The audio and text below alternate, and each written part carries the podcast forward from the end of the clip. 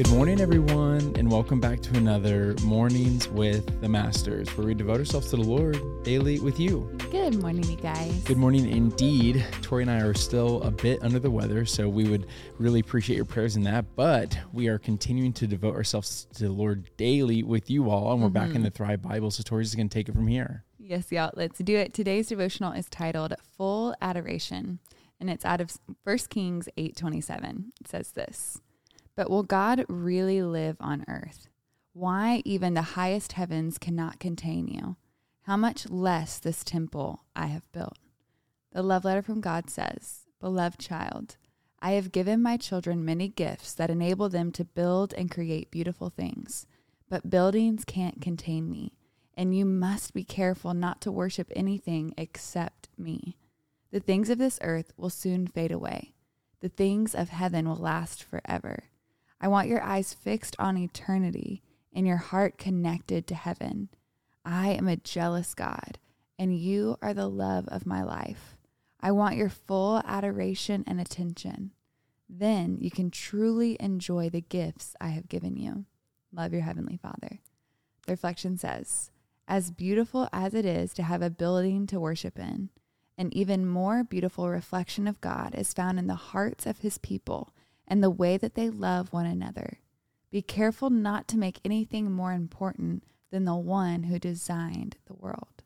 The Treasure of Truth says, God is seen most clearly in the hearts and loving actions of his children. Because I'm feeling so off, I'm just going to go for something very controversial. Can it. you go back into that section where it says, I desire your adoration? Mm-hmm. Can you find that? Yeah, it says, I want your full adoration and attention. I just want to touch on that because I know that this actually rubs a lot of people the wrong way. They're like, well, why would God ever want that? Why is he a jealous God? Why is this? Why is that?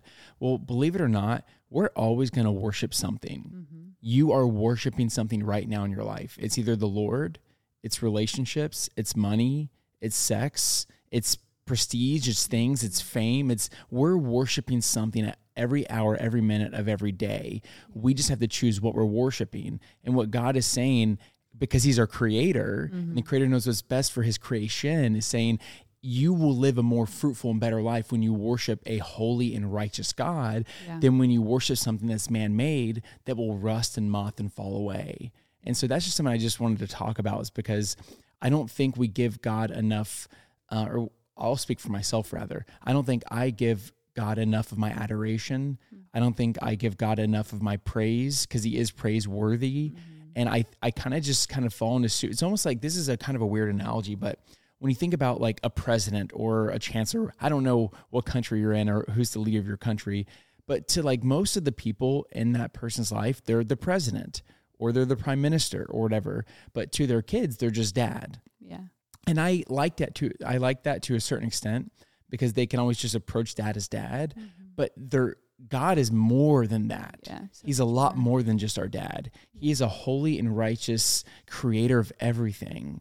And he he is worthy of our praise and our admiration. Mm-hmm. And I notice that whenever I'm not giving him the respect that he deserves, I like I'll start to have problems with everything else in my life. Mm-hmm.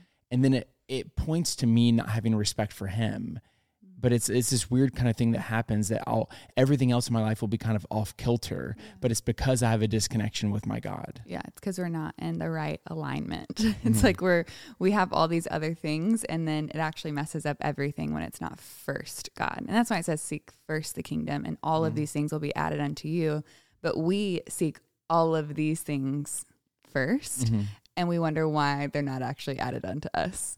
And um, no, I totally agree with you, and I think it's really like it's a sweet thing to me. Like I think it's really sweet that this incredibly powerful God is also so personal that he would be jealous of your love and affection. Like for I don't know if that's a girl thing, but like when you first start dating a guy or whatever, and they they have like just the hint of like a little bit of jealousy, and you're like, ooh, okay, like it makes you feel desired and wanted a little bit. And I feel like there's that part of me hearing that where it's God is jealous for my attention and my devotion, and I I love that. Like it makes me want to give it to him because he's done so much for me. And I think that it's when we forget how much he's done for us Mhm. that we don't stand in awe of him. But it is when we are seeking him first, when we are giving him praise, because we are built as worshipers. Like he created us to worship him. So that's the whole point is Yeah. if we're not worshiping him, we're worshiping something else because we were built to worship. And so I think a really like just practical thing to add into your daily life if you find yourself struggling with this is in the morning, like remembering all the things God has done for you and remembering how incredibly amazing He is, looking at His character traits and the fact that He's so personal and intimate. And it's like, as you remember all of these things, you can't help but to praise. You can't help but to adore Him. You can't help but to worship. You can't help but to fall on your knees and be like, mm-hmm. how in the world can I have a personal relationship with this God who calls me child, who calls you daughter, who calls you son? Like, it really is something that's so mind boggling to me. And I just think that we act so casually about it. Yes, casually. And it's just like a, it's lazy Christianity. Ooh. It honestly, it kind of makes me upset. like thinking about how casual we approach the throne room when we should, it's, it's something to, to really be um, respected. Yeah.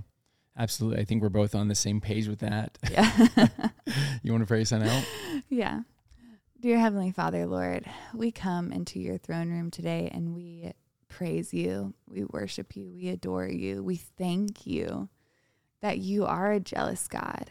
Lord, we want to give you all of our devotion, Lord. We we ask for forgiveness for the things that are on the throne of our heart that are not you. Would you help us remove them? Would you break the chains of bondage we so often find ourselves in, God? Would you remove the things in our lives that take our eyes off of you? Lord, we love you. We pray these things in Jesus' name.